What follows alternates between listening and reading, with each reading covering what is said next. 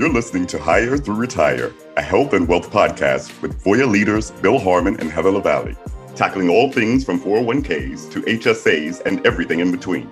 We're talking to the best and brightest in the industry to bring you the latest in health, wealth, and investment trends in the workplace. Come along with us on our journey to help all Americans become well planned, well invested, and well protected. Hi, I'm Bill Harmon, and welcome back for those of you who are just joining us today, we've launched this new series to bring you the latest news and insights around broader workplace trends. I'm here today with my friend, colleague, and co host, Heather Lavallee.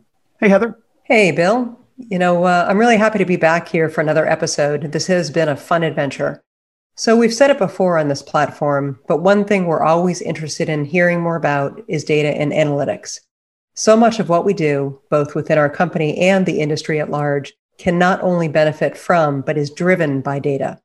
We heard some great insight through the lens of research from Carrie Setti a few weeks ago, who brought us the broad consumer view, and we're fortunate enough today to have our own in house expert who takes a look at trends based on actual actions of participants. And that's a good point, Heather, especially coming out of the year of COVID that we just all experienced and looking at uh, the actions of our retirement plan participants and where they're taking us has never really been more important. So, here with us today to talk us through that is our very own data expert, Tom Armstrong. Hey, Tom, welcome to the pod. Why don't you tell our listeners you know, a little bit about your background? And, you know, we, we all know you as our data and insights king, but maybe give our listeners some background. Sure. Thanks, Bill. Uh, so glad to join you and Heather and, and actually the whole audience here today. I'm responsible for data and insights here at Voya. So, uh, what that means is I'm researching how our customers are behaving and also doing some work within our Voya Behavioral Finance Institute for Innovation to test different treatments about how we can influence behaviors in a positive way. So I'm really looking forward to sharing what we've uh, seen and, and studying in both participant behaviors and participant sentiment over the last year or so um, as we try to help customers uh, save for the future.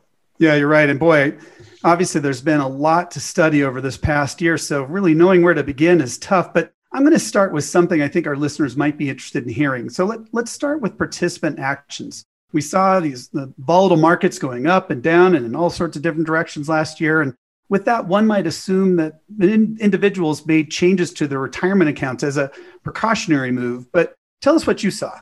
Sure. Thanks, Bill. Um, yeah, wow. Great question, actually. Um, saying that we had market volatility last year is probably an understatement although we saw some spikes in trading volumes last year, uh, I think the good news is that most participants actually did stay the course in 2020, uh, which actually I think connects back to what Carrie Setti had mentioned in, a, in an earlier podcast in terms of what she saw from broad consumer research, that uh, people were indeed actually quite resilient even during what would amounted to a very challenging year. So as you suggested, I am sort of the data guy here at Voya, and I'd be a bit remiss if I didn't include a few facts to support that resilient theme and, and perspective, I guess. If I first look at trading behaviors, just focusing on that topic, the fact that was that 95% of our participant base actually stayed the course and, and didn't actually make any investment trades in 2020. And in addition, we actually saw 94% of participants, you know, didn't change their future investment elections either you know, all of this is good news and probably a combination of, uh, I would suggest, constant and ongoing education coupled with uh, maybe a, just a bit of investor inertia. On the loan and hardship front, when we look at, at sort of those behaviors, only 4.4% of participants requested a loan or hardship in 2020, which in 2019 was actually 3.8%. So, all things considered, and given the magnitude of, of the pandemic, uh, this is really not a huge increase, albeit you know fairly impactful to some. And then finally, one of the one of the biggest things we saw, which actually might be surprising, is that for those participants that changed their savings rate during the last quarter of, of last year, 70% of them actually increased their savings rate.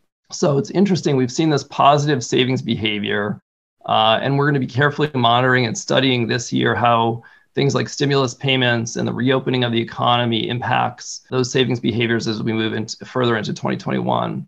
You know, one thing I did want to mention is that from a plan design perspective, uh, things like auto features, including auto escalation and re-enrollment in plans, continues to really be a meaningful driver of ongoing improvements to participant savings rates. And um, interestingly, it seems like those are holding true even more so during the pandemic last year. You know, Tom, those are um, really fantastic statistics about participant actions. Do you have any insight into how participants are feeling these days?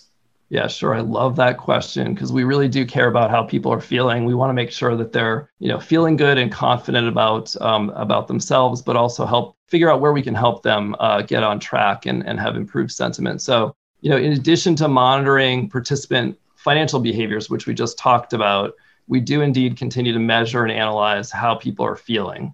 And similar to what Carrie shared in the first episode of the podcast, we have seen participant retirement sentiment decline actually during the pandemic. Uh, so it declined significantly during March.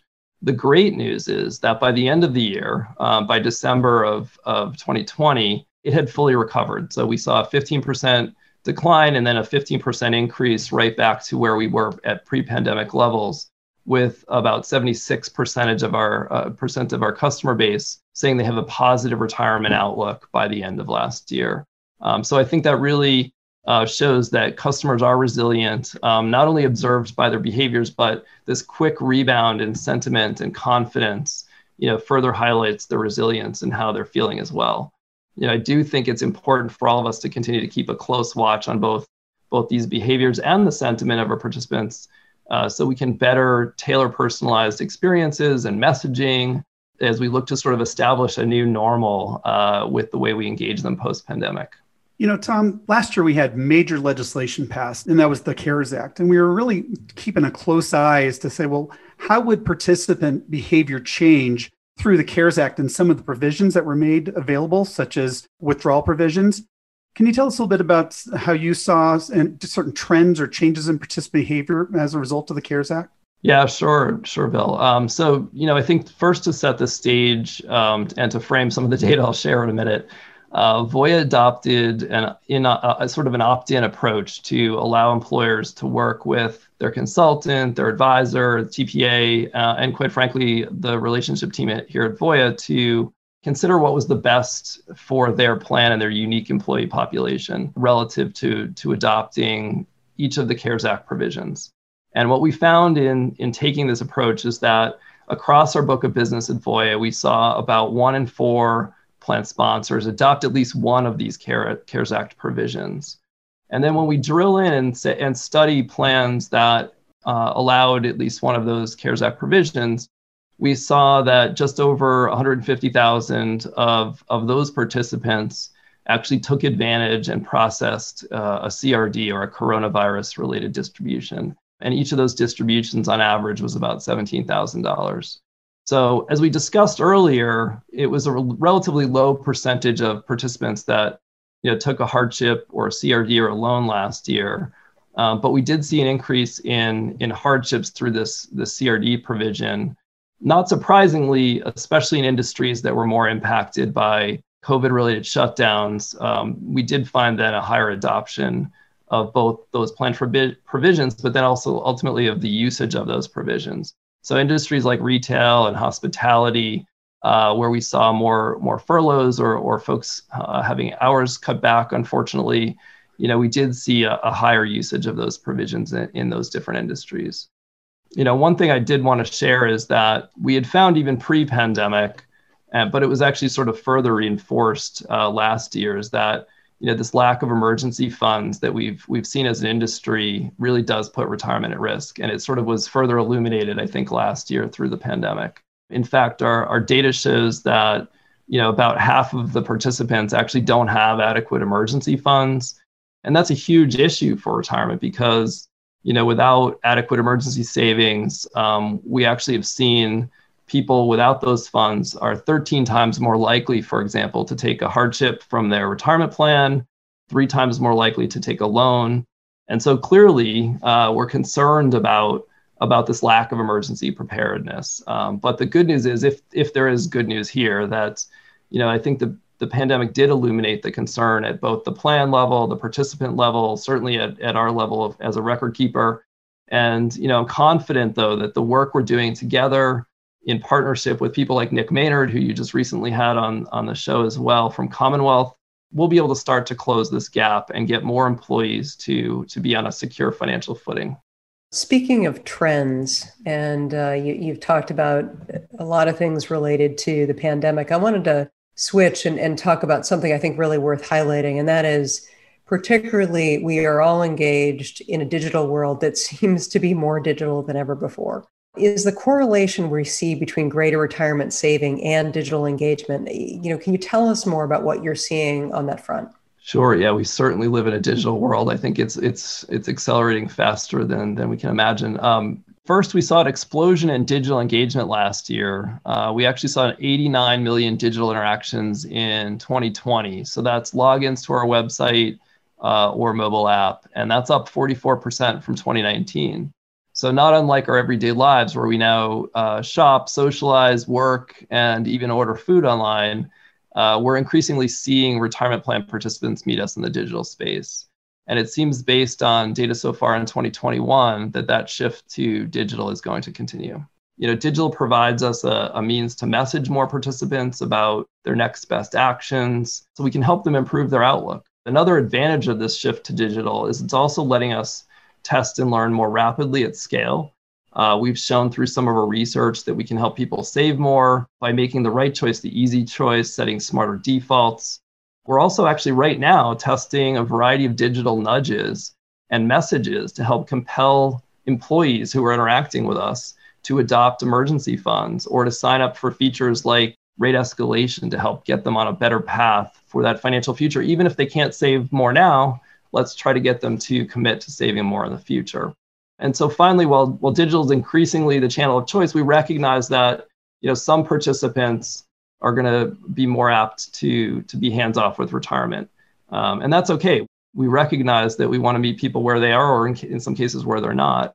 And, and so we as sponsors and consultants and record keepers in this profession, I think we can make sure that we have the proper sort of plan design um, and and put them on a better path in that regard. So we did just release a white paper from the Voya Behavioral Finance Institute for Innovation that outlines plan design during challenging times. And I think this helps to illuminate some of the smarter plan design considerations to help ensure that even these unengaged populations are, are on a better path to, to a secure financial future.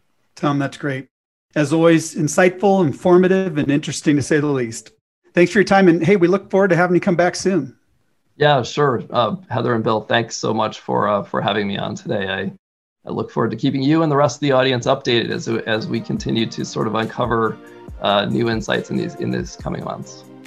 And uh, to our audience, we want to say thank you again for tuning in. If you want to keep hearing more from us, Remember to go to our show page and hit the subscribe button to be notified of each new episode.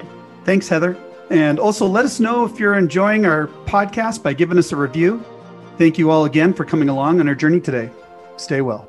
This information is provided by Voya for your education only. Neither Voya nor its representatives offer tax or legal advice. Any opinions expressed within do not necessarily reflect those of the Voya family of companies or its representatives and are not intended to provide specific advice or recommendations for any individual. Please consult your tax or legal advisor before making a tax related investment or insurance decision. Products and services offered through the Voya family of companies.